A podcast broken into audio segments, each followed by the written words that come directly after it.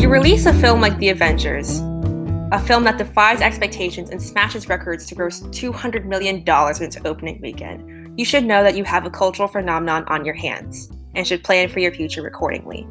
But arguably, Marvel Studios in 2012 wasn't expecting this kind of massive success. But arguably, Marvel Studios in 2012 wasn't expecting this kind of massive success, and their prominent traces of their cultural footprint on Hollywood mainstream culture. After the success of the Avengers, Marvel expect- Studios expected to, well, keep making more movies. This is partly why Iron Man 3, a poignant and surprisingly moving character study on Tony Stark rather than Iron Man and the Avengers, received a somewhat mixed bag of reactions.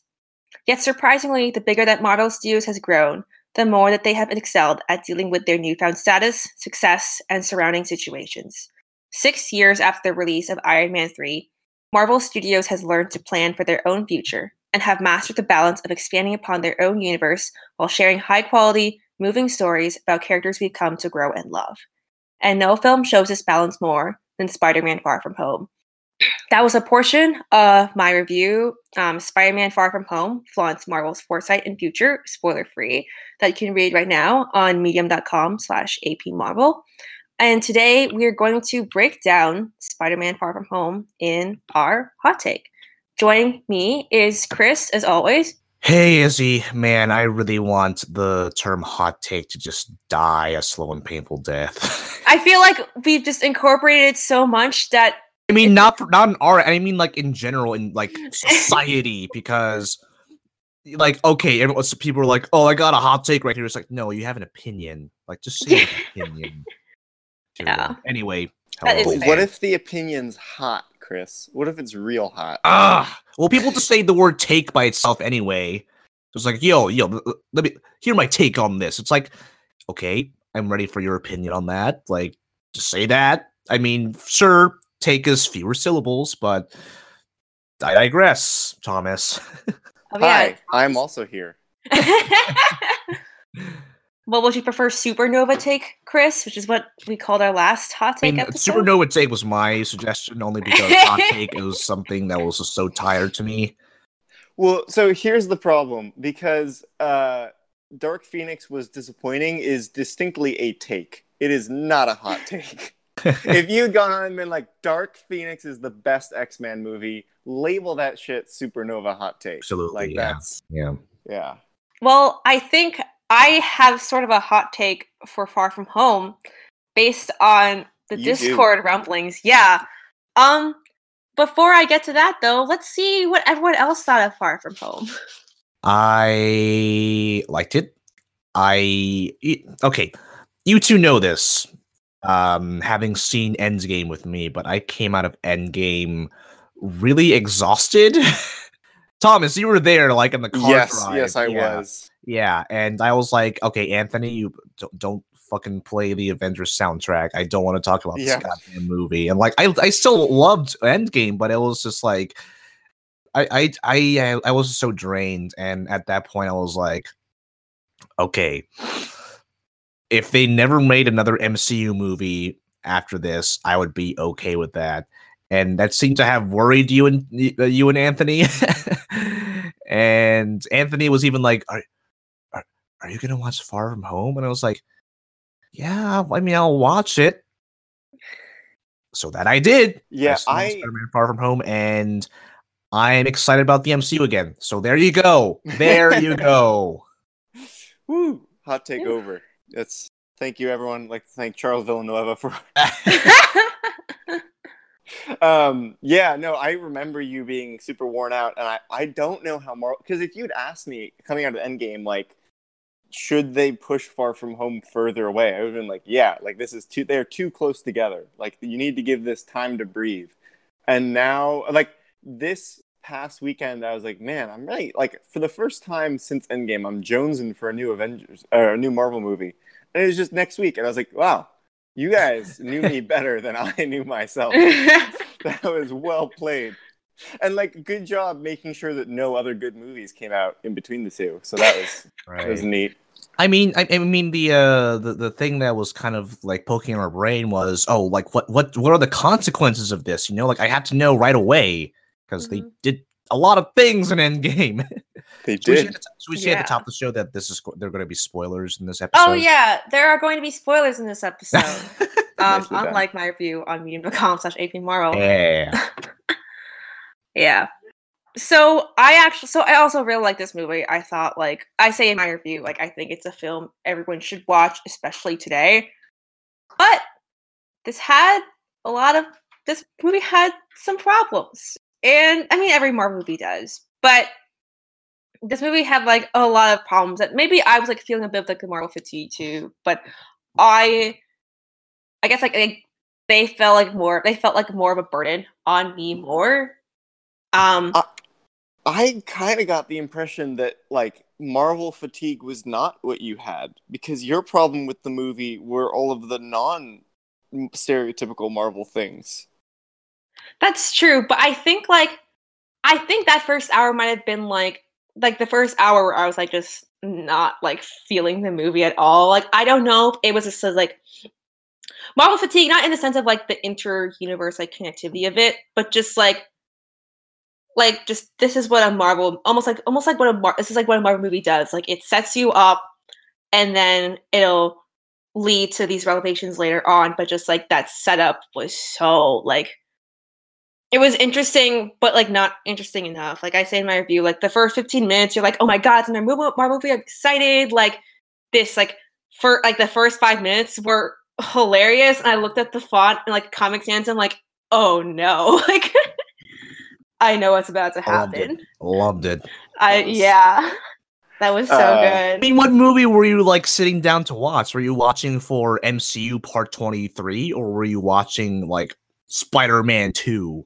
like I think uh, yeah, I guess I I guess I wanted to watch like a home like a sequel to Homecoming. And like I did get that. Like they and I do say like the balance like the balance that this movie strikes between like a Spider like a Tom Holland Spider-Man story and like an MCU film is near perfect. It's just that sometimes those parts that I think were the Tom Holland Spider-Man story like did drag a lot. Like cuz for example, like you'd think Peter would be smarter than this. for example, like just I don't know if you would assume that. I just don't understand how one young boy can be so dumb. I I don't know. I I think Izzy, we so I read your article and um, my take is that we agree that the movie was good, but I think that the things we didn't like are completely mutually exclusive. Like everything you didn't like, I loved, and I think everything I'm going to talk about that I didn't like is in like the second half of the film, and you're gonna say that you like. That's my guess. that might be true. Yeah. But yeah, like I guess to sum it up, like so some people like we're saying on Discord that yeah, so the top like it is definitely like one of the better Spider-Man movies, like but it's not as good as Homecoming, and it's not a top five MCU film. That's all I'm gonna say. Fair, valid. I feel similarly to you. Mhm. Yeah. So, nitty gritty, what do you want to talk about specifically in the movie, Izzy? Um, so going through what we have here and following along the lines. Um, yeah, I part of me can't believe sometimes that Peter is like this dumb. Like when he gives Mysterio the glasses, I'm like, what the fuck are you doing? Are you this dumb? Because Like, Peter what the- Parker, no, no, no. Peter Parker doesn't know there's a comic book villain named Mysterio who's a liar and a trickster. Like, because that's what we all went into this with. Is like this guy is clearly a con man because we already know that from the comics. Like, if you watch it with fresh eyes, that was the most believable decision in the whole movie. I guess I guess I definitely see that true. I definitely agree with that because I did feel like some of that validity, but at the same time, this is the last thing that like Tony Stark, like your dead like mentor, like you trusted him, like he trusted you, like it's the last thing like he gave to you. Like, why would you give that away? Because he didn't want it. Yeah, that's also valid. His reasoning was very strange. It was like, oh, I feel like Tony Stark gave me these glasses so I can decide who the next Iron Man is. And it's like you kind of, yeah, I don't know. You projected really hard. You just added that extra step in yourself. Like, from the- Yeah. it, it, it didn't like it's. I believed it in the moment, but it's some like one of those things I think back at and like, hmm, that was kind of a boneheaded move, Pete. yeah, Sure, like yeah. I think it's that. But that's what the movie's about. Is like Spider-Man is not supposed to be an infallible character. He is defined by his mistakes. Like a lot of everything he fights in both movies is either like a a consequence of Tony's decisions or a consequence of his mistakes. Like that's everything in the movie. So for the final fight to be him cleaning up a mess that he caused is quintessential Spider-Man. No, you're right. I mean, the, yeah. the only thing that I have I take issue with is that there was too much of uh, Tony's mistakes affecting Spidey when, like, yeah, you know, like Tony's hanging over like a specter because you know he's dead, but hmm. it it's I, am looking forward to a an MCU Spider-Man movie that is free of Iron Man baggage. Me too. Like I, I hope, definitely agree. I hope the third, if there, if the third Spider-Man film, like depending on like Tom Holland's contract, like if the third Spider-Man film had an Iron Man centric villain and or like some ties to Iron Man capacity, I would be very disappointed and very concerned. The thing is, this was never going to be that movie. There was no way that the first MCU film after Endgame, where Tony sacrifices himself in front of his protege, and he's been such a big part of Spider-Man's life, there's no way this film wasn't going to be about again. Oh, I I agree with that. And I think I they like, did a good job with it, though. Like the idea of like passing the torch, the old giving way to the new, and the new having like step up into that. Like all of that thematically was, in my opinion, the best part of the movie like not the Tony specifically, but just like that theme, which this movie was perfectly poised to take advantage of and did. Yeah, I agree that the social issues and commentary were like the strongest part of the movie. I was just like surprised by how I guess how much Iron Man felt like he was looming over like far from home. And like I like you're absolutely right, Thomas. If this film like if Mysterio was not pulled from Iron Man's past, for example, I would be I would just be like, why? Like that makes no sense. Like I do agree, like this is the film like where you need to talk about Iron like just interview Iron Man like to a slightly larger degree.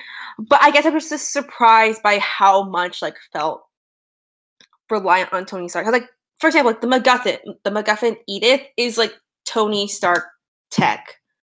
Like it felt like 60 it felt like like if Iron Man did not exist in this universe, like 60% of the material like would not have existed, which is not a problem, but just an interesting, I think, observation. I'm not sure. Well, yeah. So, okay, a c- couple things on my end. Um, number one, I I expected a lot of Tony Starkness in this movie. I think my main problem was that um, I that again the villain was someone who was spurned by Tony Stark, you know. Exactly. Like, um that that was the and we we'll talk about Mysterio later, so I'll get more in depth with that, but number 2, I feel that they were trying to say out loud that okay, Peter feels like he has to live up to Tony. But he doesn't necessarily have to because like Happy said on the plane, you can't be Tony Stark. No one can be Tony Stark. You know, it's the message I got, like thematically, was that Peter Parker needs to be his own person. And I felt that um, if you look at this from like a meta contextual standpoint, you can view it as Marvel Studios trying to say, oh, um, either is or or, depending on how you interpreted the movie, Spider Man is is or is or is not um our next like number one name like Iron Man was. You know, like is he going to fill in that role within the universe and also as like the face of this multi-billion dollar franchise? And I felt like they were saying no, don't expect him to be the same as Iron Man.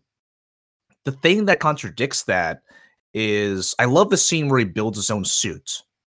Yeah. Yeah. That's something I was waiting for from Spider-Man like for forever cuz like Civil War and Homecoming like he uses suits that are uh, besides his um his um handcrafted hoodie suit. Whatever. Yeah, uh besides that all of his other suits are made by Tony Stark.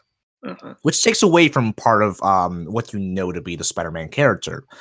which is why you know, despite him using Stark resources, he's still designing, he's testing, he's making his own suit, and I loved that. The thing is that there's that one scene, there's that one little bit in that scene where he like puts his hands through the uh the holographic web slinger. Mm-hmm. That's meant to emulate uh when Tony Stark did that Iron Man 1 when he's like designing his own suit.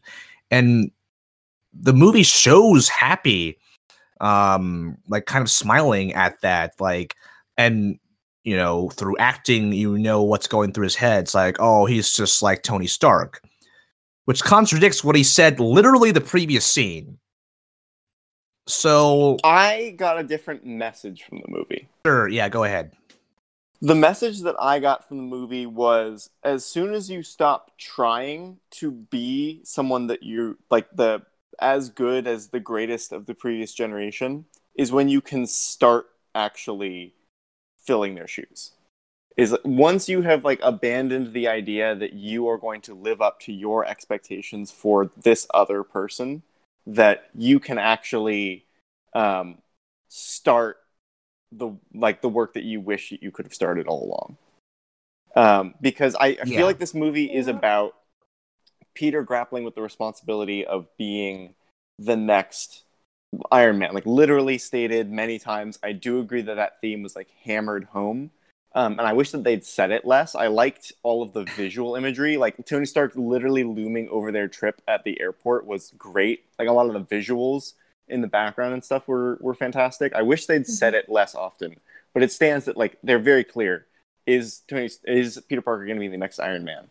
And the thing that Peter needs to do isn't to say, no, I'm not going to be the next Iron Man. What he needs to do is say, like, that does that's not an important question.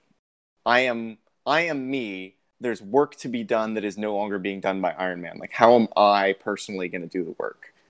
Um, so, because because him giving the glasses away would be I'm not going to be the next Iron Man. Like, and that is the biggest mistake of the movie. Um, so like his his catharsis isn't I'm not Iron Man. It's I'm going to do the work that Iron Man did, but my own way. Um, and you do get like like you do get the nod with the holographic projector and stuff like that. But I didn't I didn't interpret that as um, he's now Iron Man. I interpreted that as like he's in the shoes now and he's like on his way. Sure, though I, yeah. I totally sympathize with a lot of like hardcore Spider-Man movies who did interpret it that way and you know they, they don't want Spider-Man to be just Iron Man, you know. Yeah, um, absolutely. So I I like I like your your sorry I like your take on that. well, thank you. But um, I think I don't know. This would have been like telegraphing too much if they had done this, but if they had Peter actively trying to trying to ask like what would Iron Man do during the movie and like would mess up um, during that.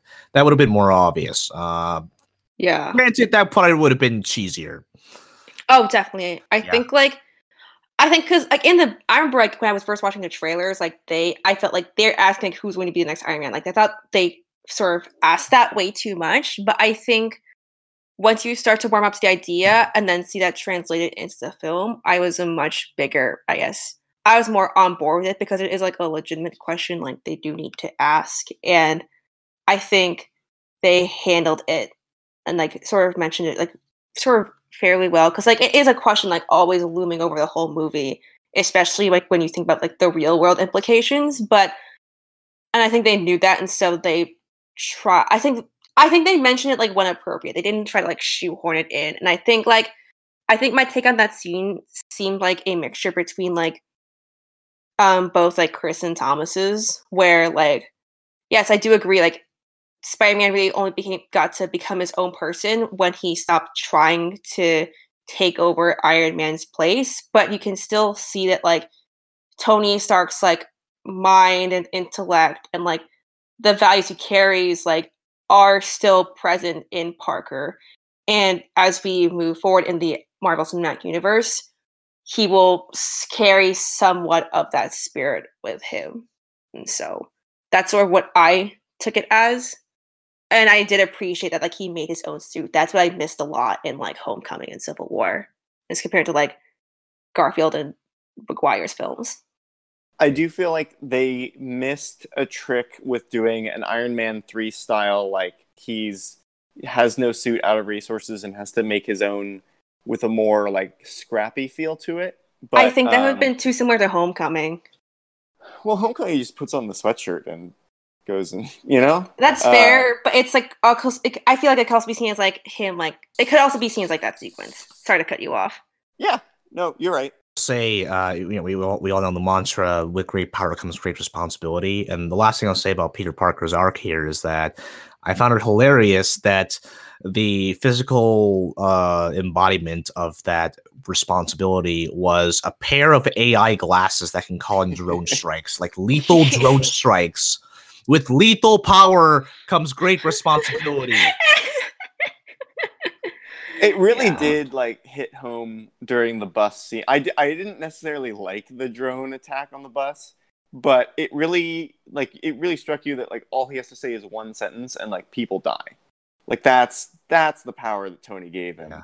Yeah. And it's that was a weird ass. You can't help but sympathize with him when he's like, I am not ready for this. This mm-hmm. is too much. Yeah. You gave him access to lethal drones.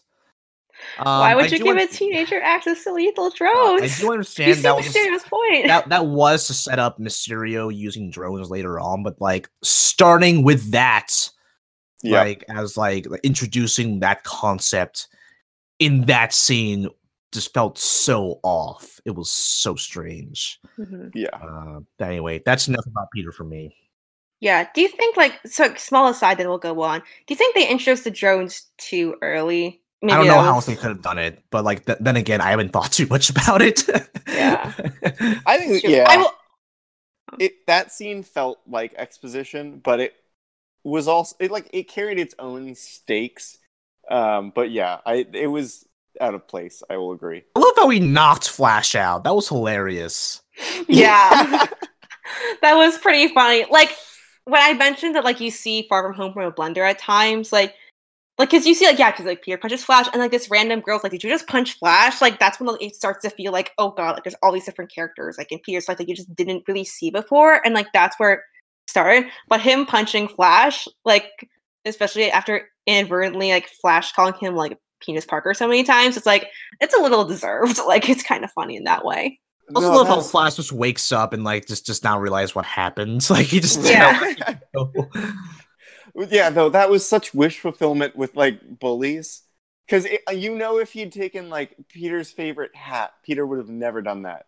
But Peter's like, all right, someone's life is in danger. Like this needs to get sorted. I'm not holding back. He just slaps him. that was great. Um, I will say my least favorite part of this movie was just the drones. Um, and I'll get into it later, but like as a final villain fight, that was the most generic, faceless army of bad guys you could have possibly come up with. Um, yeah, they were dumb, and I didn't like them anytime they appeared in the film. They were faceless, like literally faceless. Yeah, and they're also like the most like they come out of nowhere. Tony has never had drones that look like that. He's never talked about a drone army program, like nothing of that kind. So they just appeared in this film, and I'm like, oh, so they're gonna all be destroyed by the end of this film, because that's what they're for, is to be destroyed in this film. Easily destructible. Yeah, it was. Yeah. Oh no, a drone's gonna take out Spider-Man in this. Mo- no, this no. But, it's the real enemy, drones. Yeah, that was. That's stupid. the herring social commentary that Izzy's talking about. No, it's not. Drones. you know, right. one to their characters, Izzy. Yeah. Um. So I feel like before we get to the big one, which is Mysterio, most likely, um, are there any other characters that like stood out to you?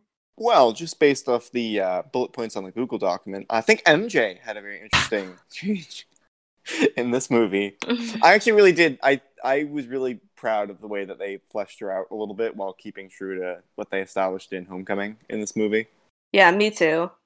She has yes, a very Daria Daria like quality, like that kind of sardonic, but like in a 21st century way, like um, you know, very socially conscious and um I I like the it's it's not very like Mary Jane Watson ish, but like it's it's a very good character. I feel like I I couldn't give yeah. a shit about it. It's actually yeah. it's almost like anti Mary Jane Watson, yeah. if you think about it, because like she's like she's somewhat popular, but she's not like that like popular like Queen Bee girl. Like she reads like these political like books in her time and like likes the Black Dahlia because of like murder and uh, yeah, yeah.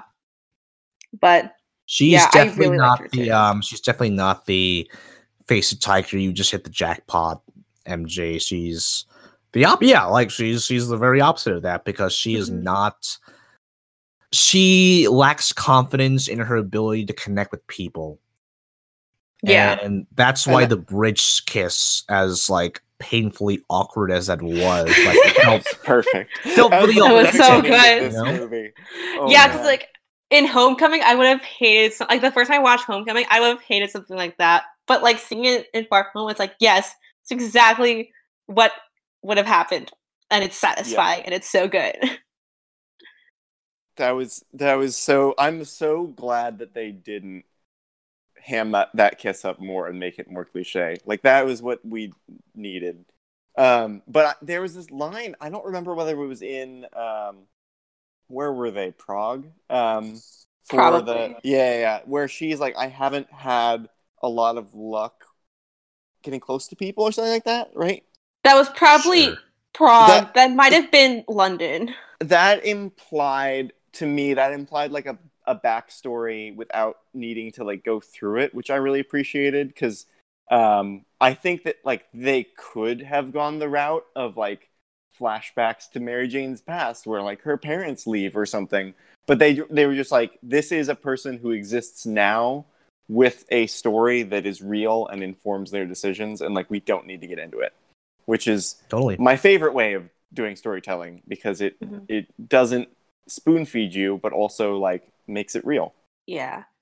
And I remember like I remember hearing that line too when like felt so I did like feel really connected to MJ in this movie because like she's like she has trouble like like she, like, yeah she mentioned she has like she has like a hard time like reaching out to people and like making those connections and like in that's like the romantic department like it seems like Peter is like this first guy like she's ever liked, or make if there was something in like this history like we don't know about it, which is a which is the great thing too. Like you can speculate what happened, like, and it's different for a lot of people. But like I appreciate like that, like it felt very real to me, and I like that a lot. And I think like MJ is like a really good love interest like for Peter Parker, like in like this modern era you think they skipped to the romance too much in this movie? Because I feel that Homecoming had a couple hints because MJ kept like looking at Peter, he kept observing him. And you know, the end reveal when like Michelle is MJ, like that signaled to the audience that there'd be a budding romance in the future. But Far From Home begins with with him already crushing on her. I felt like they kind of I think that something. I think that the good thing I think one of the things I liked I kind of mm-hmm. liked about Far From Home is that the relation that relationship felt like self-contained because like you're right in Far in like Homecoming it was like mostly like a bunch of like one line a bunch of like one-liners and you just and you like and like you see like Peter get that look like why is she like talking like that? you know? But like you assume but I think you can assume also that like in the time that she becomes like the debate captain I I forgot the team but like the debate captain and like this movie like they become closer and you see that like Peter Park like if you I think if you start like yeah, if you start this relationship like in this movie being like, yeah, like I like MJ, so I'm gonna get her. Like it's very self-contained. Like I actually kind of like that. Like it's like if you have never watched a Marvel movie before and you just watch Far From Home's your first movie, you really didn't need Homecoming to learn more about their relationship, if that makes any sense. Sure. I actually also thought because I I thought about this too, Chris. I was like, wow, like it feels like Peter went from just sort of friends with MJ to like straight up having a like sed- seduction plan in in place. um, which, by the way, I leaned over. Uh, I, I saw the movie with my girlfriend. I leaned over after he was like doing like, all right, here's the steps, like this and this and this. Um, and then Ned being like, no, let's be bachelors in Europe. I was like, that's the most relatable set of high school boy dialogue I've seen in a movie in my entire life. That, but like I felt like actually this was a legacy of um, Endgame and Infinity War because I think that Peter emerged from that with a like a perspective of wanting a normal life, like wanting to have um like he died once like literally. And then also this this whole traumatic battle that you just saw him in the fetal position on the field um, where i have to imagine he comes home and he's like okay like no more putting anything off. Like that gave him the jolt of confidence he needed to like m- like m- move forward on this plan with this girl. Um, and like made it high enough stakes for him to like not want anything to be messed up and that kind of stuff. Uh, and it was never explicitly stated but i felt like the the shift was because of endgame. Yeah i see that too. Uh last i'll say is that i love how they gave her a mace yeah. Yeah i thought you might need this. I don't know like yeah. Yeah let's get in, let's get into the big boy. The fishbowl boy. Fishbowl boy. Yeah i so i am currently like trying to rewatch all marvel movies and like trying to re-rank everything like for myself including like the villains. And right now i think mysterio is a better villain than loki. Mm, I, I don't i'm not sure i agree with that i i think like i think jake gyllenhaal's performance is perfect i think like because like the thing because i think the thing that i like about like it's like I also put like Killmonger over Loki, for instance. But like those two villains have like so much like more social meaning. Loki's more of like a hey hey, like I can turn to snakes and like is a more fun like traditional comic book villain, which is great. And I think like in those aspects he's like the best. But I think I just personally like Mysterio more because of like that additional like social weight to it. And I thought like like he had like more of that meeting, if that makes any sense. There was a line in Far From Home that ruined Mysterio for me a little bit. And it was when he was talking about getting fired for being, quote, a little unstable. And to me, that ruined it because it was no longer a like jilted like tech genius. It was more like they're just going with the this guy is crazy. So whatever decisions he makes for the plot is fine because he's a little unstable. Um, and I, they didn't lean into it too hard, but they did fall back on it a couple times. Um, he made like a lot of really impulsive decisions in like that final battle because he was mad, and I felt like the movie was chalking that up to like, oh yeah, he's just like a psychopath, so he does crazy things. Um, and I wish that instead of that, they had leaned a lot more into the. Um, I have this written later in the Google Doc, but the li- a little more into superhero by committee. Because when we learn that there's like a whole team of people working on this project, I think it's much more fun for the quirks to come from like the bureaucracy and like the people interacting with each other. And I wish we'd gotten like like the first part of the film is all about like the actor, you know, who Jake Gyllenhaal plays, like who's playing Mysterio, and maybe he's very egocentric because he's like, I'm the face of this whole operation.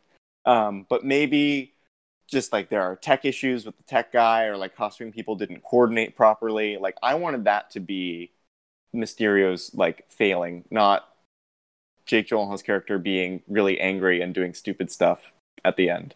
And I was I... to like Ant Man one territories of like, oh, um, all the things are happening because of this um, explicit uh, sense of insanity that this villain has, and that was just meant to like kind of justify any, um, like like you said, the impulsive decisions and that just they, honestly i forgot about that line when they when the the unstable line um they again showing not telling is a cliche, but that's something that could have served Mysterio a little better. And I think it just went to it just went to uh, show how undercooked Mysterio's motivation was to me.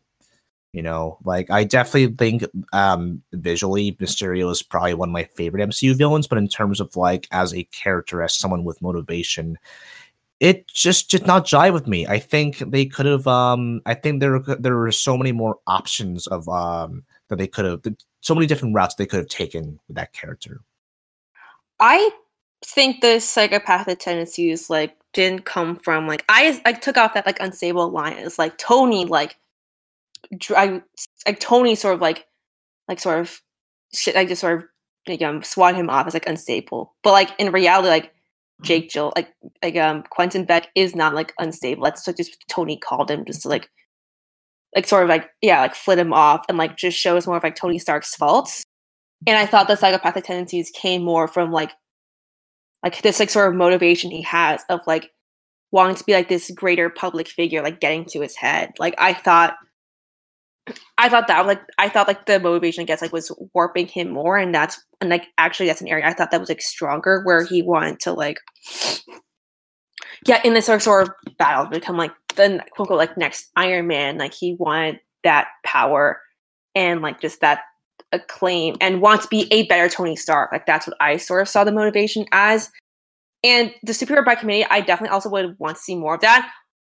I couldn't tell if the committee were just a little I couldn't tell the committee like also sort of felt like some of like sort of like disdain towards Mysterio because you kind of get that vibe that like he's clearly like in charge and he's the only one getting the recognition and they're just like all behind the scenes, really like because like Quentin Beck is getting acknowledged for like, what all he's doing, but you don't know what everyone else does behind the scenes to make Mysterio work. What do they get and, out of this? What do they want? Exactly, and like you could get the sense that like they not are they either aren't really big fans of him. The problem is I could not tell like from the actors also playing like mystic the Mysterio, I guess, committee. Like, I couldn't tell if they felt that sort of like similar disdain, or if the actors were just bored and didn't want to be there. Like, I so think about the ah. scene where Quentin Beck threatens everyone in the hangar with like drones pointed at their with guns pointed at their heads.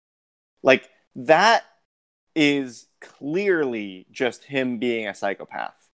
Um, yeah. And it ruins the whole feeling because I got the impression from the bar speech that everybody contributed, everybody had a part, where they're all working as a team, um, and like they're tolerating each other and getting through like hardship because they're all going to be very rich when they get a hold of Tony Stark's like legacy, whatever that happens to be. Like that's what he said was, and his like very rich friends, um, and they're all cheering, and like this is how they're gonna make it is being part of this project. Um, but then when he's like pointing a gun at their heads to get them to do stuff, I'm like, okay, I no longer buy into that motivation. I think they're there because they're afraid of like being killed by him. Um, and that's a very different dynamic than in just like a couple scenes prior. See, I think that's, but I think that scene is where I got the vibe of like, yeah, like that sort of like disdain towards Mysterio because like he is out of all of them, he's the one receiving like the most praises. He's like the face of Mysterio to the public. So that's where I sort of attributed that from. So I sort of threaded that narrative line and like it's like a I guess it's like those workplaces. Like, yeah, they'll have like some happy moments in like your workplace, but like it's not all great. But even if like in like the shittiest workplaces, like there are there could be like some moments of community, which is what I sort of saw. I think the dynamic, the dynamic was just like the dynamic was definitely off, and I was I didn't know how to feel about it. But I think like yeah. I leaned over in the theater and I I said uh, during that scene where they're running through the projection and like upping the damage and whatever, I was like, oh, so the villain is Steve Jobs, and I kind of like that take, like that because that's the, yeah, the yeah. annoying, bossy micromanager character. That's fun. I liked that, and like people like being irritated with him or like going along with it because they think they're gonna make money or like half-assing their jobs or whatever like that was funny. Like that was great. That was a perfect spider-man villain is like they have access to this technology. They have a good plan. Like each of them is talented in their own right but they don't work together well. That was fun. When he threatened them all with a gun i was like this is no longer a steve jobs type boss. This is straight up like a kidnapper holding them hostage like this is psycho shit um, so it it for me it fell apart with that, and I don't think they needed it. I do not think they needed that aspect of him. Um, maybe they just did that so that he like the audience wanted him to be defeated more, but I think we're all pretty much on Tom Holland Spider Man's side. Like we really love him. So yeah. I think it, even if they're like genuinely just disgruntled employees eh, with no murder involved whatsoever. Just the fact that they are a fraud is enough for us to be like, yeah, take them down, Spider Man. Mm-hmm. Like, get them. I think like the main thesis, I guess we've all concluded to, is that the committee behind Mysterio was presented in a very confusing manner. Yes. And was Yeah. the most interesting part that they did not capitalize on. I yeah, I think I'd agree with that. I think yeah, I think I'd agree with that. I really I'll, I will say the last thing about Mysterio for me, I really and I didn't get to get to this in my review, but I loved how like Mysterio by the end of the movie has clearly just like broken Peter apart in every which way. Even though they played it for comedic timing at the end with like Happy and Aunt May, like you can clearly see that Peter is so broken because he doesn't know who or what to trust and like what's real anymore. Yeah. Yeah. I really like that. That was it's it's hard to get a villain whose superpower is just illusions. Like he Until he- Drones. I guess okay, yeah, drones. I didn't like the drones. Like I guess he can shoot anyone anywhere with drones, but um like his main thing is just like making things look different. And you're like, "Ah, he's not much of a threat, you know, he can't shoot lasers or anything." But he messed Peter Parker up without a single drone strike, just with illusions. Like that Yeah. was really good. Um and it really did feel threatening. Like a- after um he wakes up after the bus ride, like I bought that he's shaken to the core. But you mean the train, like getting hit The- by the train? uh, hit by a train, yes, train ride, right? Yes. yeah. I like for me, it was like the end when like Tom Holland, which is a very confusing sequence. Tom Holland catches like Mysterio like trying to shoot him. I was like, yeah, this is a man who is beaten and broken, and he's 16. Like, like that's what was really like sort of poignant for me. I loved that. I love that little bit. that was yeah, that was really good. Good He conclusion to his arc. Yeah, the Yeah. just desperation from that man, and just how he um triumphs over that. I thought was really cool. But the visuals for Mysterio, Oh, he- Doctor Strange wishes it could be. Really? Yeah, It was good. No, don't get me wrong, it was really good. like just like yeah, like that sequence, like with like with like the zombie Iron Man and like and just all of that. I was like, damn, like this is it's like something we talk about like how Doctor Strange tries to be like horror and like whatnot. I was like legitimately scared during that sequence. Because Like also like he saw him die. Like he was like that is a that is a dead Iron Man that he has seen before. yeah. That's a lot. When that happened, I was like, "Wow, he is." not spiders were crawling out of his skull. That was Yeah. nuts. Doctor Strange wishes. Like because Yeah. we talk yeah, because talk about being like trying to be psychedelic hard. No, this was legitimately scary. Well, and then the other part of that that I thought was really good was um, it was like obviously a very scary illusion overall, but he kept whacking into things as he was like running. Um, and that like that physical impact where all Mysterio has to do is like play on his fears and watch him like smash himself to death on concrete pillars was like oh just heart wrenching the whole time. Yeah. Really smartly done for sure.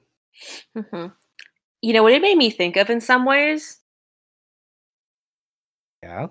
So when so like there's a DC villain Scarecrow, it made me Oh, think yeah. of that. It made like if they do um no, Cillian Murphy was Scarecrow, right? Like in Batman Begins. and it all, all three of the movies, yeah. But Oh. people were, people have like hardcore Batman Arkham video games because um they, they had a they had a hardcore vibe from that because of how how the, the those same illusionary mind fuck and by mind fuck I mean um more Like the fear pointed toxins, yeah. psychological yeah. Um definitely got those same vibes Yeah, like if like in the upcoming Batman films with Edward Cullen himself, Robert Pattinson, like I think that is the level that like if they introduce Scarecrow, that is the level he needs to be at. Like if more. Like that's what I sort of am like that's what I sort of like realized like it's a little bit akin to. And so I thought that was really cool.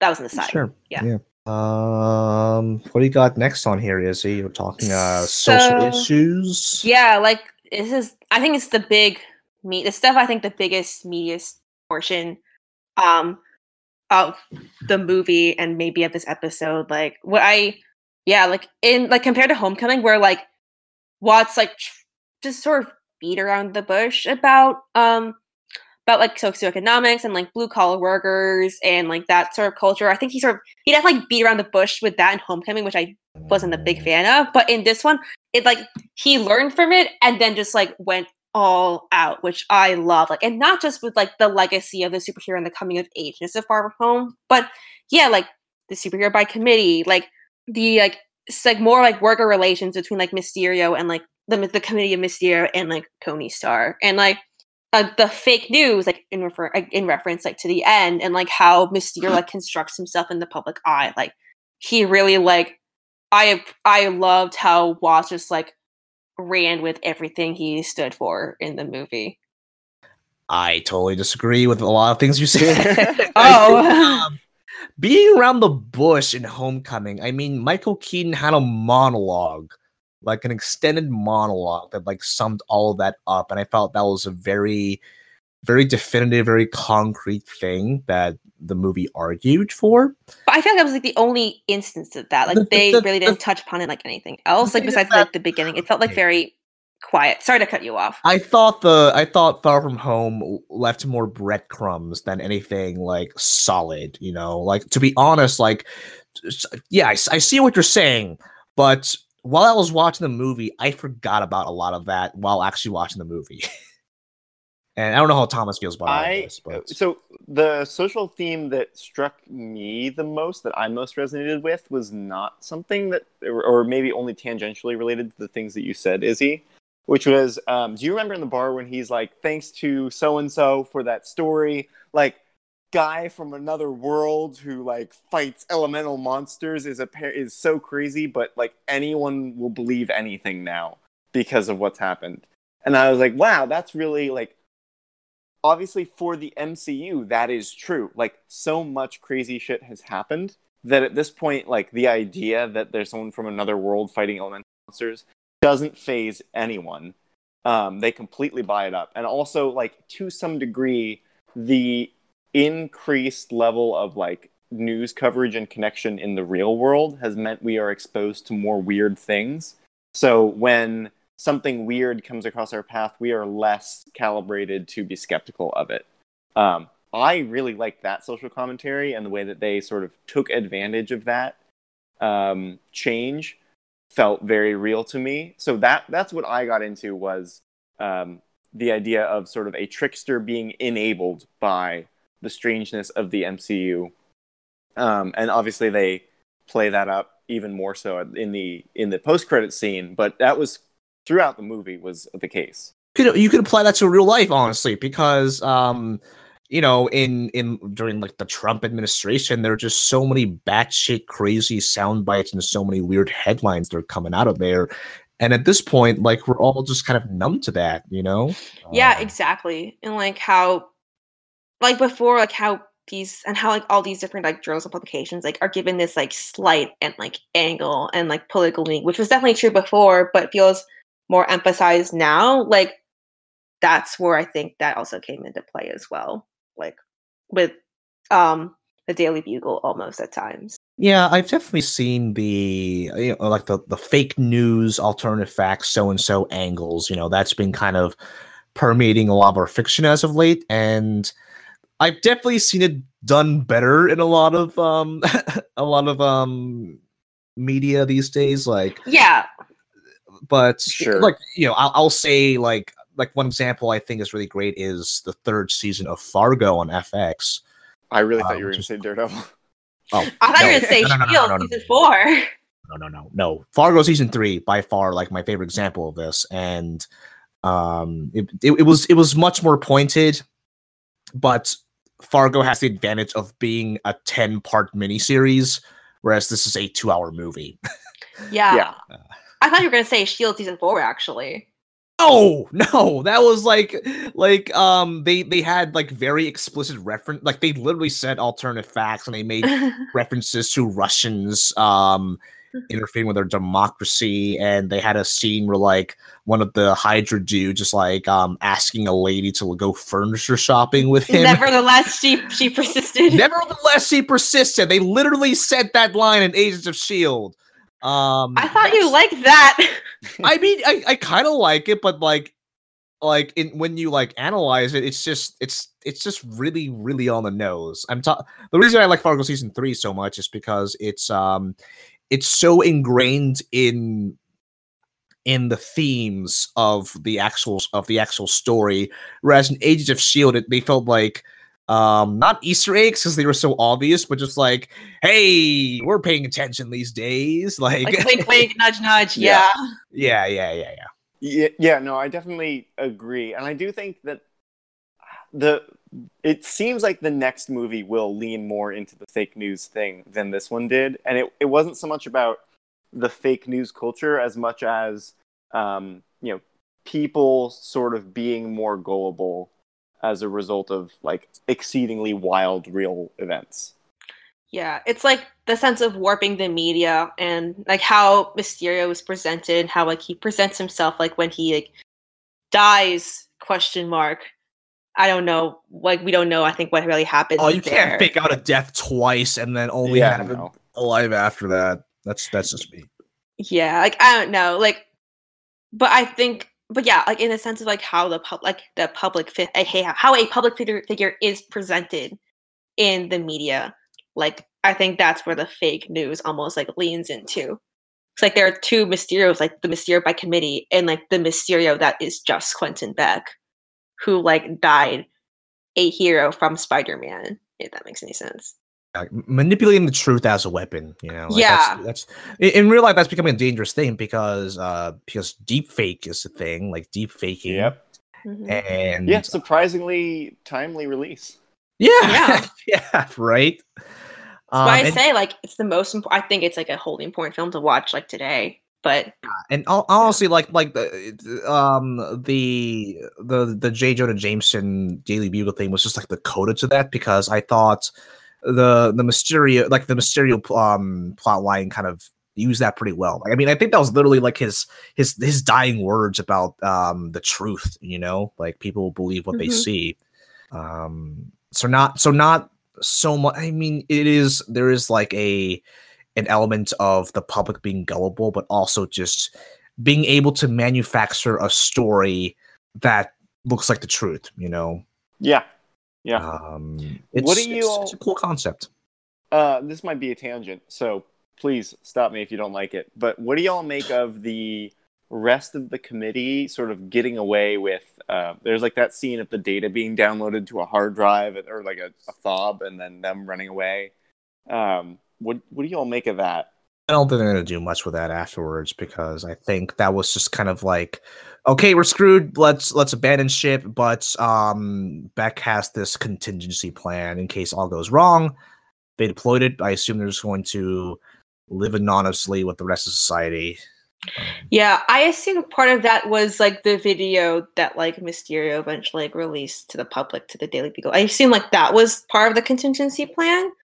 But I think like they'll maybe like the guy who played um William, maybe he'll make an appearance in like the third Spider-Man film, but I don't think the rest of the it's, it's not like they're going to like form a cult like the Children of Mysterio and they all they all wear their own homemade fish bowls and they're like, we're Yes. going to avenge our boy. And like, I don't think that's going to happen. I I had this uh this dream. It was not a theory. It's just a dream that um because so uh Nando over on uh Nando V Movies had a video about like how they could do aim in the MCU because they had a group called AIM in Iron Man 3 but Yeah. they like it, they like brought it up for that movie. We didn't get to see any of the behind the scenes stuff and then like they destroyed it and he was really disappointed by that and I was like, "Oh, they could do the same thing where this group of scientists is just, you know, now they're just bitter experts with lots of funding from like that 10 seconds they had Edith um, and they can be the source of a bunch of villains in the future wearing aim tech or something like that but probably not probably nothing Uh, what else? What else in terms of um? I mean, the plot, plot and tone. Is he? Is that what you want to go next? Yeah, I see. Yeah, 'cause I feel like we talked a lot about like these issues, like sort of intermittently, like throughout, like with like a scene coming of age of like Tony Stark and like Superhero by Committee, but like the confusing portrayal of the Committee of Mysterio. But yeah, like it says that Thomas, you want to talk about the Netherlands? i do want to talk about the netherlands in terms of plot and tone I, Is it really that nice? Oh my god. So like the okay, this is like the wrong time for this, but it still worked. That's why I want to talk about it is because it shouldn't work. It should not. This is like Peter Parker's lowest low. This is like he doesn't even know what's real. Like Mysterio is going to go kill his friends. Like he gave up everything. Um, he completely failed. He got hit by a train. He's been completely beaten up. And he wakes up in this jail cell. And then it's just like jokes about the Netherlands. and like, oh, everyone can speak such good English. And oh, how nice it is. And tulip fields. And oh, what a weird name this town has. And like, that's the wrong time for this. Like, this should be his lowest low. But somehow it was fine. Like I enjoyed that part of this, and like, like they're doing this exchange where he's like, "Tell me something that only you could know," um, which like you feel the resonance of him being like, "I don't know what's real anymore. I completely doubting my own senses," and they're doing this in a tulip field in the Netherlands. And Happy responds with like a joke about how he watched porn in Berlin. Like, none of that should work. It should be wrong it should be bad. On paper, I would have been like, send this back, do it better. But I loved the hell out of the Netherlands scene. It was fantastic.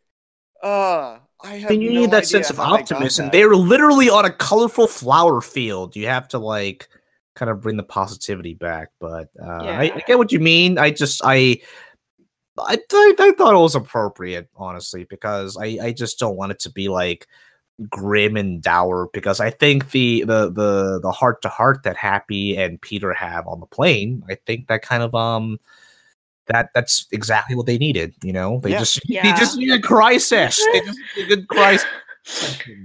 yeah, I feel like the I think the maybe the lightheartedness of the Netherlands like gave like the sequence in the plane like so much more emotional impact. And I didn't think like when when you see like Tom Holland's like eyes like super red in the trailer, like you don't I didn't expect that to that sequence to be like towards the end of the movie, but it's it felt like more. It definitely felt like more impactful to me. But I totally see when you put all that together, you're like, yeah, this is like some Guardians Galaxy Volume Two level, like exactly total imbalance. what a time! Uh, what else? The teen movie because Izzy seemed to feel dread when the Comic Sans showed up. Like just like like it was like I loved it. Like the in memoriam ticket was great, but just like yeah, like you see like you hear like um when he I will also stuff you could come over the over the credit scene, and then you see like the Comic Sans like in memoriam, and you're like oh god, like you know what's about to happen, and it was I think it was the perfect start to that movie. like uh, I I have a very important story to share. What was? What, oh no! So in the theater, like I was in a completely packed theater. This was like opening night, like a prime time um, showing, and they do. I forget what the very first part of this was, because uh, no, it was like Nick Fury and Maria Hill with like the Earth Elemental in Mexico. Oh right? yeah, yeah, yeah, yeah. So that was like the very first part, um, and then it fades to black and then you start to hear Whitney Houston. Whitney Houston. And like the first couple notes started playing, and like I didn't know what to make of it at all. And my girlfriend just erupts in laughter. Like it still fades to black. We've only heard two words of the song, and she is cracking up, and the whole theater is silent the whole theater is completely quiet. Like, what is this insane girl doing? And then the Comic Sans comes on. I'm like, she got it before anyone else. this is gonna be hilarious. And of course, like 30 seconds later, the entire audience is in hysterics over this stupid, stupid student-made memorial. Wow. It's like the least reverent way to pay homage to these characters. Oh man, that was. I felt nervous about laughing because I was like, "Oh, this is like, oh, they're these are dead characters. Yeah, I feel like I should yeah. show respect, but like also this is the like the, the funniest shit ever. it rode that edge like right, right to the end. That was perfect. The worst part is that that's probably that might be the most memorial until the Black Widow movie comes out. That'll be the most memorial we will get of Natasha until the Black Widow movie comes out. Oof. They, the, the, the freaking like low quality JPEG of Vision, and I, I think I think literally image... pulled from like official art for Age like, of like there, was, Ultron. there was like a Getty images of of Natasha at the UN hearing. It, was it was it was great. You know, what- if you know what got me the most was there, th- like during the announcements, they had like a picture of all the Avengers in the corner, but with like the solid, thick color outlines on each of them. Like that, that was high school Photoshop right there. They nailed that. I also loved the well. First of all, they called it the blip, and I thought that was just like a high school thing, but apparently that's like the official term for everyone coming yeah, back don't from the how I snap. feel about that. I don't mind that term. it's it's funny. It's Mm. funny. Um, It's- it was it was Spider-Man appropriate. I don't know if I really want the MCU to continue. yeah, like you, you, you like you we get to Black Panther too, and like they're like saying the blip, but like seriously. but I don't think they'll do that. So I the they did it. It was very efficient because they were explaining the repercussions of that to the high school because the ki- the kids who remained they grew up five years, and one of them apparently became a, an Asian thirst trap named Brad. but um, it, the way they kind of like added levity to that because watching a basketball game and then seeing like half the team and like half the bands get like turned into dust is traumatizing. But then when they come back um five years later during a basketball game and like they're still playing their instruments and they get decked by the basketball players that's the funniest shit ever. Yeah. so it's like okay you did two things at once. You like explain like the repercussions of this but also you made us laugh because this is a spider-man movie Mhm. Yeah. it it didn't disavow any of the seriousness of that moment while still being the palate cleanser after Endgame that it wanted to be. yeah it told it it it um it relayed the information we wanted but in a very mcu spider-man way you Yeah. know like if, Yeah. if if the first movie to come after endgame was like a black panther sequel or a sequel to like any of the other movies like that would have been relayed in a very much in a different Very way different, you yeah. know? yeah Yeah.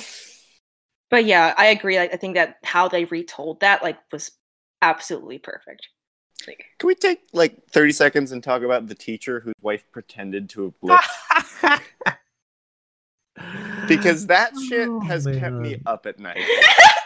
God, because like we were wondering about that, like oh, like we were like, we were asking serious questions, like um, oh, what happens if like um, someone's spouse gets dusted and they, you know, they're heartbroken and then they they remarry during the five years, and then what happens when their spouse is back? And you know, instead of answering questions like that, they just like went to the more absurd scenarios of like, oh, what if someone Yeah. pretended to be dusted?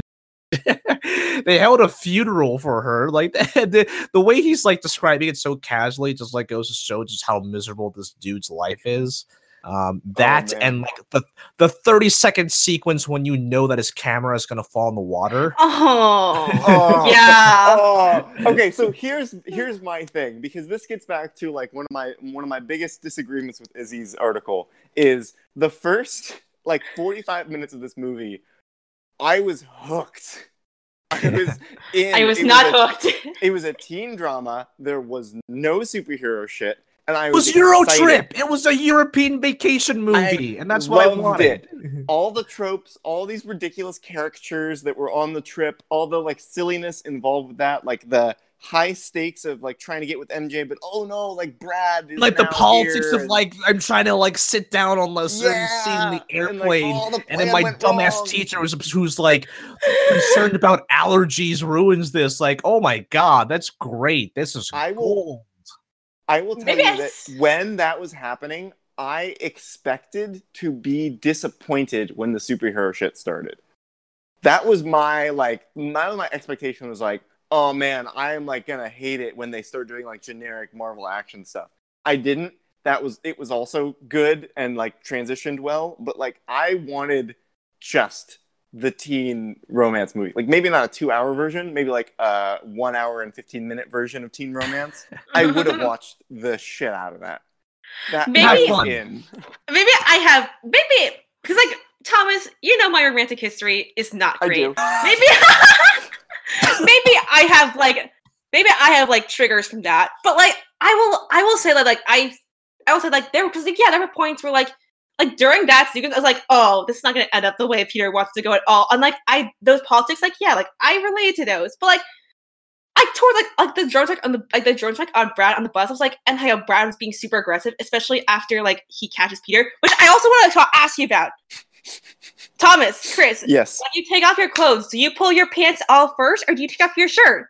Pull my shirt, but also I wouldn't take off. I would not take off my clothes if I were underage for an older woman, unless you're my doctor. Why do you take your pants off first? Oh, that was so. uh, okay. Uh, I see your complaint, and also I can tell you that, like, in a situation where you're uncomfortable, I feel like even subconsciously, Peter Parker would take his shirt off first to be like, look, I have an attractive body under here. There's nothing to be ashamed of. This is a good thing.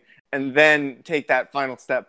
On the other hand, maybe he's the type of person to get like the worst over with first. And he's like, maybe I can just like put the pants on real quick and then it's an easy change. I, I don't know. I don't know. Maybe, okay, maybe you put, maybe he's putting on the suit legs first and then after he puts the, the legs on, then he takes off his shirt. Then he puts the rest of the suit on because it goes like like upwards, you know. That's I, fair. I just like I don't feel like I'm in a position to really critique like that decision. Get over here, MythBusters. I just I'm just confused as a woman, but that's an aside. Um, back to sort of talking with Thomas about our disagreements. Um, I think it's like I think I was just like in and out at points because like most of the sequences, like the first, like like the cell, I think because the sh- um the trailers definitely like show more sequences than others to prevent like spoilers, obviously, and so like most of what you saw was like I believe most of what you saw in the trailers was the first half of this movie. So by the time I was watching it, I was kind of like, yeah, I've seen this already. I've seen like this big fight sequence like in Venice, like with the fire and everything. And like I know the stealth suit exists, not the night monkey suit. Um, I, I just and maybe I maybe I just felt like from the marketing that I'd seen so much that like I know, like like I know it's like this is that part of the movie, so I'm just like sitting in like along for the ride. I don't know if I explained that correctly, but like maybe maybe that's where like my sort of lack maybe that's what like I guess like lack of interest came from, or I, yeah. I guess so, but once it's revealed how Glenn Beck is doing his illusions, I think that the finale was also obvious. Like, like where... maybe maybe not going into the movie, but going into the finale, like I play out. Yeah, I think like because if you know Mysterio, you know how like the you I like I think like cause I think I called like the plot of like Mysterio's character from like the beginning, like oh like this multiverse shit isn't real. Like yeah, lots of people did. It wasn't like it was it was a well done twist, but it wasn't a twisty twist. Yeah, I think that's the best way to describe it. Really? You think twisty twist was the best way to describe something? like it was yes, exactly yes, twisty twist. Yes, so I'm flattered. That's a hashtag for this episode, Twisty Twist. Nope. Make nope, it happen. Nope. That's, that's the title. Spider-Man only, Twisty Twist. only slightly not as worse as Peter Tingle. Uh, okay, that was a joke I did not like, but that was a joke I, I did not like either. what I did enjoy was how like Tom Holland's acting in response to Happy Hogan saying Peter Tingle like three times was potentially Oscar worthy. Go back, watch those sequences, look at it because they didn't give him any lines. It's crazy to me that they did not give him any lines to say in response to that, and he just had to act everything that was going on. Like this whole like he's like had this coming of age moment. Like he's gonna be like he's gonna be the hero. He's gonna save the day. He's gonna clean up what he broke. Like he's taking charge. And then he just has to like take this peter tingle and like he just lets it slide but you can tell how much it pains him. And it comes back again and you're like is he gonna say something? Is he gonna say something? And you can see him like straining and just like ah like best acting, best acting. it was incredible. Uh, it was He's funny the first time. They just kept bringing the, the joke back. It was just yeah. I didn't like yeah. the joke. I just liked what they did with it. Yeah, that's Tom Holland's special talent. Um, one other thing I wanted to talk about was Ned. I didn't like Ned in this movie. Interesting. I think they basically just benched him with this uh hammed up relationship thing, which was funny at points, but I was really disappointed that they let it go as far as it did because they like he straight up was not the man in the chair for this. Um and was like mostly absent from the film. And I was like, but everybody loved Ned. And why did you do this to him? I guess it was like just like a, a packed movie and you couldn't fit more in. But you did Yeah. fit in a lot of Ned. It was just Ned Not and what you wanted him to do. yeah, and- not the Ned Betty. that we wanted. I don't know. Yeah. I, I thought that was a weird choice and I'm like, if you want to have Ned not be in this movie as much, I, I guess so because it's like filled with other good stuff. But like, if you want to put Ned in the movie this much, don't have it be this version of Ned. I actually was kind of sad when like Ned and Betty broke up. I do agree that like I do agree that like yeah, I think the fact that you had Ned and Betty instead of just Ned, like that was like okay, like I miss it, but I can live with like what's going on in this movie right now. Like I could deal with it, I think. But I, I think I would have preferred to see like more of like Ned. But I think I'd like just more of like just Ned. I do think though that Ned acted as like a good support, like emotional support for Peter Parker because like he's going through all this shit and like Ned and like Nick Fury's messing with like his high school trip and like his plans to get MJ. And Ned just felt like a good. He's like he just Ned just felt like yeah, like you're going through a lot of shit, but just know that I'm here, even though I'm with Betty. Like I'm still here for you. I think I appreciate like that But that was a joke. mentality. Like the joke was, I'm still here for you, even though I'm with Betty. And then he's constantly with Betty and like always running off and like not available. I, I feel like maybe I could like still sense like that emotion from him. I'm also maybe biased because Jacob Batalon, you know, and like you gotta support like your local stars. But Yeah, no, I I wanted a good Ned. I just genuinely don't think we got it. Like I I felt like he was not available and that that was like the butt of his character's like joke. I uh, his presence was still he still had such a presence that like I didn't even notice that to be honest. I was I was totally fine with his his um his hijinks. I mean, granted, he was very much like the damsel in distress most of this movie, like more so Yeah. than MJ. Well, Mhm. more more than that, he was just like um Spider-Man needed someone to say things out loud to so that the audience could hear it. So like that's what he was. Um it's fine. I think that's But, uh, okay. my favorite line of his was when um, he's like, "Where's it gonna happen?" And people like, "Here," and it's like, "But Peter, we're here." And just like, like couldn't we got more of that? Like that, that I was like, yes, that's like classic Ned, like the not helpful like helper. Like that's exactly what we need.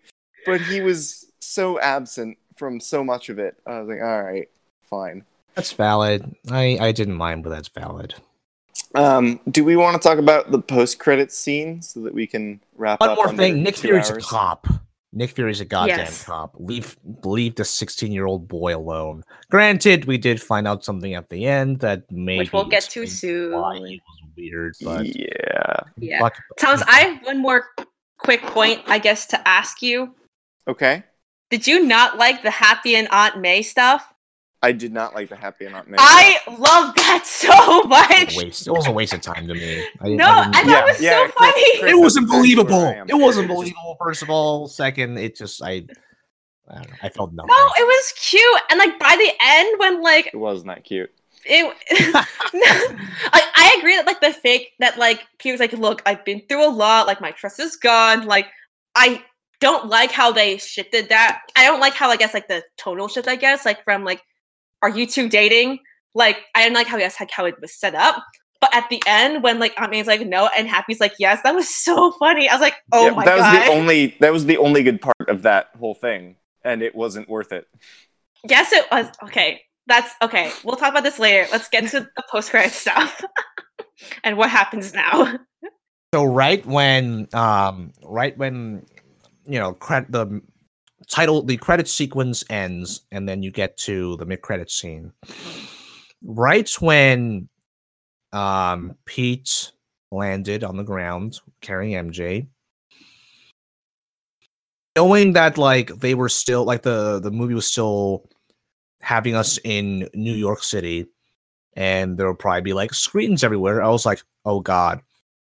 Even before they got the news report, even before they got to breaking news, I was like, I whispered to my my friend M, who's right next to me. I was like, "This better be J. Jonah Jameson."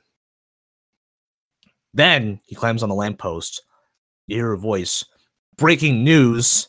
I'm like, "Oh shit! Oh shit! Are they gonna do it?"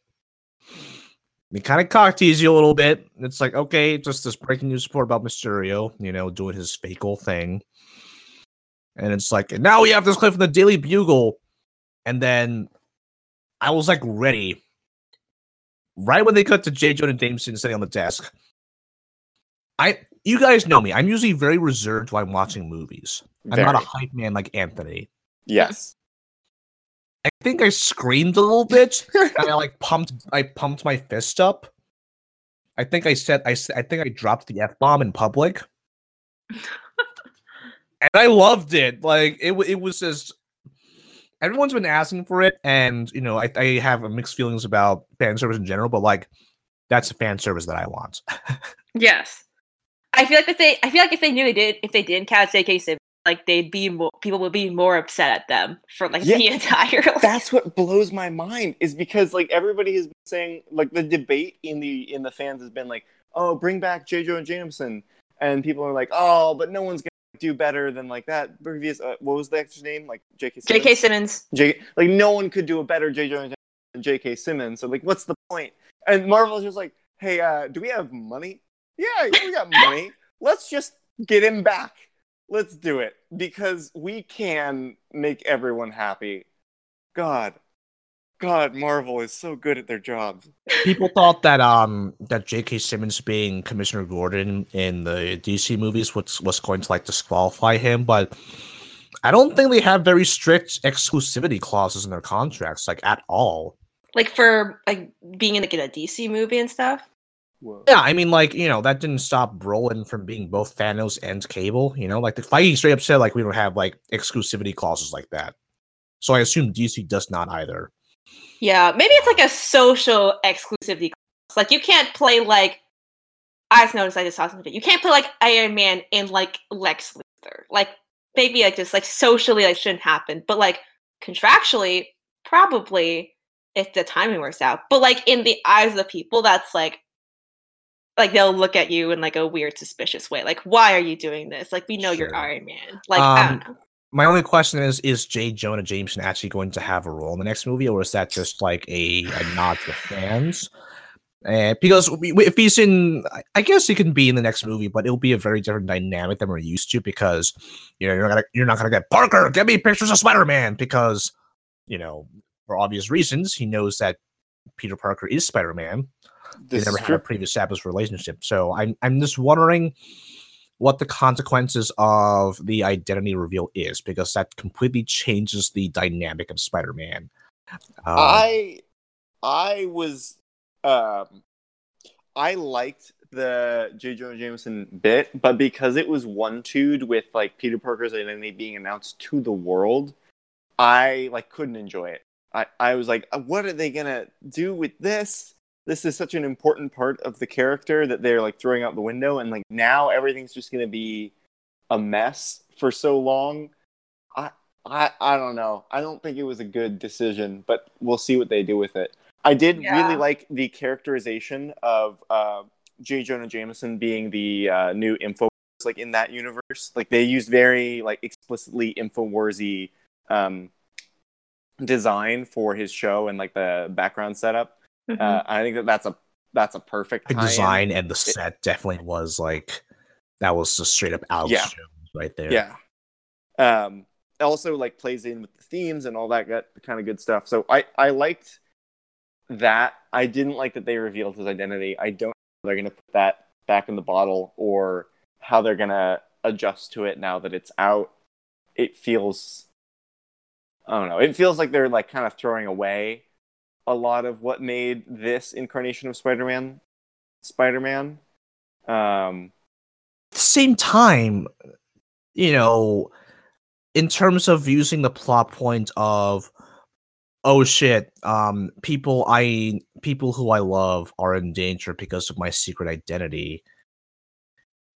I can only handle now, like, that plot line. I can only handle that plot line for so many different movies, and to see um a giant ass signal saying, "Okay, we're not going to do that plot anymore."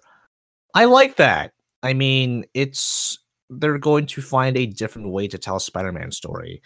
Granted, like they have to do a they have to like have the writing in. They has to they have to like do a very good job to justify that um that radical change. But I would be interested to see what happens when because you know it, it was it's always been like the conflict between being Spider-Man and being Peter Parker, and now those have collided with each other. And just like how Homecoming, the at the end of Homecoming, kind of like broke tradition by having Aunt May figure out, well, not figure out, but literally see. find, yeah, literally see um who he is, and then the next step is like, yo, what if his identity is just out there? You know, um, I'm interested to see what what Spider-Man three would be. Spider-Man something something home. Hmm. Um, right. Yeah, and yeah. I, you know, um, uh, my my friend Am was like, "Oh, I bet um New York is still going to stand with Spider Man, and the next movie is going to be New York versus the world." if only. uh, so my worry is think about the Aunt May reveal, where like there's so much suspense built up on that post credits from Homecoming, where you're like, "Oh my God, how's she going to react?" Like, is she going to try and prevent him from being Spider Man because she's worried about him? Like, is is going to be a point of contention. Like, is she going to tell people? And then in Far From Home, the movie didn't seem interested in dealing with that. She's chill about it, yo. This is like She's whatever. She's the cool she, like, aunt. Make she does fundraisers and capitalizes on his like fame and stuff. And I I don't know. I'm really worried that it becomes the kind of thing where like they try not to deal with it. Like he sits in class and teachers like uh, Parker, if you're not too busy being Spider-Man, could you please, you know, answer question on the board or something like that? Mm. You know, like I don't, I I'm afraid of that because I feel like they might do it. I think but it's the, the, other element is that they think he murdered a man. Right. I think so like then, yeah. Yeah, I think it'll. I think I'll like. I, all I'll say about it, and I'll to hurry up because I need to go in like two minutes. Uh, like oh, in a few minutes. Cool. But like, I think I think how I think like how I feel about the reveal will depend on the quality of the next movie and how they handle it. Because I also exactly. would not be surprised if like in somewhere between that and the next movie they do like a Mephisto kind of thing where like in the comics like Peter makes a deal with Mephisto like he can. No, don't do it. yeah, like ah. like that kind of deal. I wouldn't be surprised. Like that could be interesting, but I don't think I. I don't know if I'd like it either. Like that could be a thing, but like it definitely depends on like what the next movie is like. Out of all the comic storylines to adapt, that would be like the worst, the most controversial one to adapt. Don't do it. Don't do it. Listen to Chris. Yeah, don't do it. Amy Pascal, so, don't do it. What I, I know Izzy has to leave. I want to try and on this podcast just like project like what is this the story because these Spider-Man movies have been pretty good about handling a story element that goes hand in hand with the plot. Like this one is about um, stepping up into the legacy of sort of the Avengers who have been lost.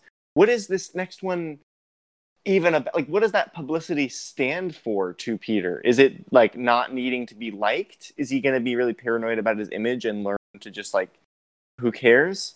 It has to be like a holy, like as I mentioned at the start, it should be like holy Spider-Man. Like there shouldn't have to like if the villain is connected to Tony Stark in some way, then like you've already lost on me. Like I think but it has that- to be something like out of I think would be really interesting if like the villain was born out of like the revelation that Spider-Man is just this high school kid, like a syndrome kind of deal. Like if the villain is purely born out of Peter's mistake and out of Peter's reputation, like just something sort of spurned from that. Like it should be wholly contained within this Spider-Man Marvel trilogy. I think like it should be him grappling with being in the public eye, almost a little bit like how Iron Man 2 like dealt with like, yeah, Tony Stark is now like openly Iron Man and is famous. Almost like the converse or like the or the other side of that.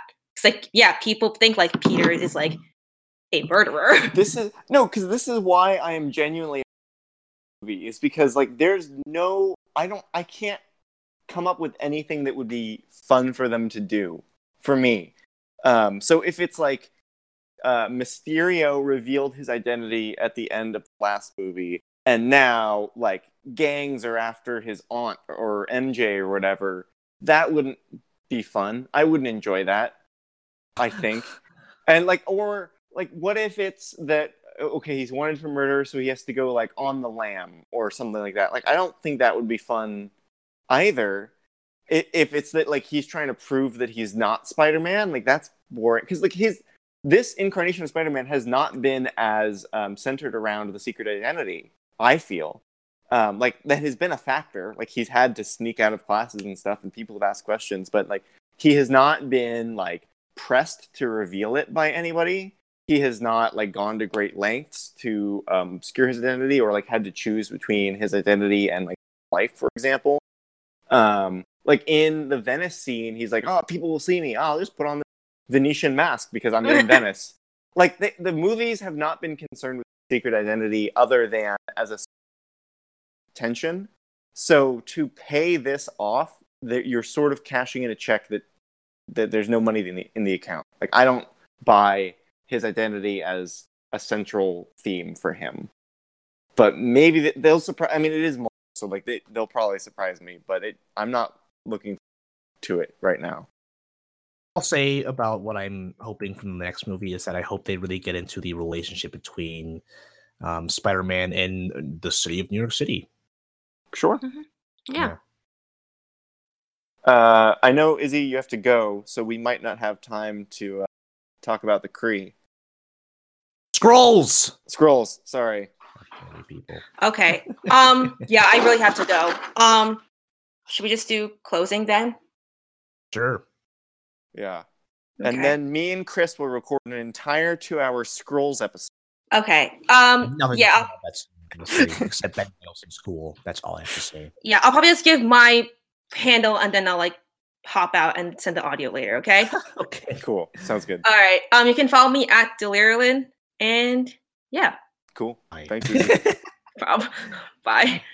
Right. Uh, I'm a compensorizer. Uh, Thomas. Where are you on Twitter? You can follow me at Thomas underscore AP Marvel. No spaces. The APM all capitalized. Welcome to the fold. Um, welcome to this trash platform. Would you like to? Uh, would you like to talk about how much I dragged my feet on this? A couple uh, minutes? Uh, I mean, it's not really much of a story. I mean, it's like I was like giving you specific instructions on how to like create your brand accounts, and I, um, I feel like every step of this process took like a one week delay and at least three complaints from me. But uh, I literally just told you like, yo, change change your display name, which I don't think you did, and I, I tried you... and it was taken. Oh, really? Thomas so, APM is taken? Yes, it is. It's so stupid. Oh, just change your display name to just like Thomas Rasmussen or Thomas Raz or whatever the hell it was before, because unless you just want to stay anonymous yeah, and just speak sense. Thomas APM, but um, that's up to you. Um, yeah, follow Thomas. You know, like I'm, I'm I don't think you're gonna use that like very personally. I don't think you're gonna like tweet. Yeah. So this is what cons. I'm eating for dinner today. Pro um, cons of uh, following my Twitter. Pro, not gonna clutter your newsfeed. You know, it's going to be very minimal. I like Anthony. No, on you. Yeah, yeah, yeah. It's going to be low, low, low uh, thing. And then, you know, when I do deign to uh, post a tweet, it'll be probably something that like really sparked my interest. Something I'm like, yeah, people are going to like this. Hopefully, it'll yeah. be good quality. Uh, I cons I... following my Twitter. That's like a uh, that's pretty risky gamble on my sense of uh, what would be good for people to see or read. So honestly just just say your opinions on movies that you see you know like um uh I'll, I'll i can teach you how to make threads on twitter Oof. Know? i don't know if i'm ready for that try a few i should try a few sad all caps tweets before i get into uh the advanced Jeez. stuff all right well i'm trading thomas is what you have to know um there we go if you want to follow Twitter us training isn't to get paid lessons. But um, anyway, AP Marvel is also on Twitter. We're on Instagram. We are on Facebook. Um, we are gonna try to move away from Medium. I've been saying this like week after week, but uh, things are really starting to move for that. Other than that, uh, subscribe to our podcast on Apple, Google, Spotify, and YouTube, and literally like anywhere you can listen to podcasts. Leave us a review on iTunes. Give to our Patreon so we can start paying guest writers. Um, check out our website, check out our Discord, talk to us about what you thought of Far From Home in our spoiler channel in our Discord server. Um, big shout out to uh, friend of the show, Kayla Jewett, who was on the show um, for our Thor mental health episode. She is now part of Uppercut Crit, uh, Uppercut, the video game website, uh, primarily focused for uh, queer folks, uh, formerly known as Yorgi Galpao, which was founded by Caitlin Galiz-Rowe, who has also been on the show. Kayla also hosts the Snap, the Snap MCU, which is uh, which is meant to be a recap podcast for everything up to Endgame. Um, I don't know if it'll be out by the time of this release, but Kayla's uh, new episode on Spider-Man: Far From Home features one Chris Compendio, Ooh. So uh, look out for that. I feel like I might have regurgitated stuff I said on her podcast on this show, but uh, I listen to both. You know, I think there's a, a wide range of opinions. Um, it's a cool episode because I also talk about my. I, I am asked, I'm interrogated about my top three MCU movies. So if you don't know them already for some reason, um, listen to the tail end of that podcast episode because I I go off on like my philosophy on what makes a good MCU movie. Uh, and that to Charles. Very nice. Yeah, yeah. Very no, nice. I'm I'm really excited. And, you know, just just check out Kayla's other stuff. You know, like um, it, her, recaps are much better than ours. um, they they go movie by movie, whereas we try to stuff it all in like by phase, which uh Thomas knows had some mixed results. It's mixed. Mixed is a good word. So, what's weird about this uh, podcast episode, Chris, uh, in terms of release? Yeah, if you're listening to this before Thursday, um, that means you're a patron, which we thank you for. Um, yeah. But otherwise, if you're listening to this normally, just on your regular podcast provider, um, again, you know, we're, we're trying to change up the Patreon tiers and rewards. We want to make it more enticing for people to support us.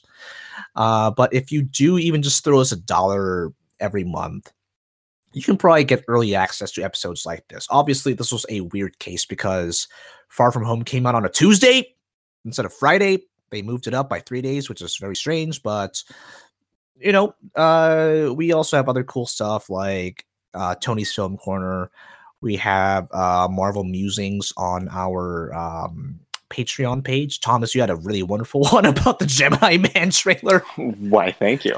Yeah, yeah. Um, a, a, lot of goodies. And again, we're trying to come up with uh, more incentives. So look out for that. I think July is going to be a big month, which I probably said for June, but things got delayed. So uh, hopefully it's July, not August, not September, not October, but July. Big month for AP Marvel. Uh, we'd like to thank, as always, Charles Villanueva for the graphics and the help he gave for our uh, video editing. I know he gave you some uh, essential tips, Indeed. Thomas. Yeah, for um, one marvelous uh, scene. And thank you to Steve Molitor for the music. Yes, For the track Jazz Vengers. And thank Boom. you to all of our patrons, especially the ones who are listening right now in early access.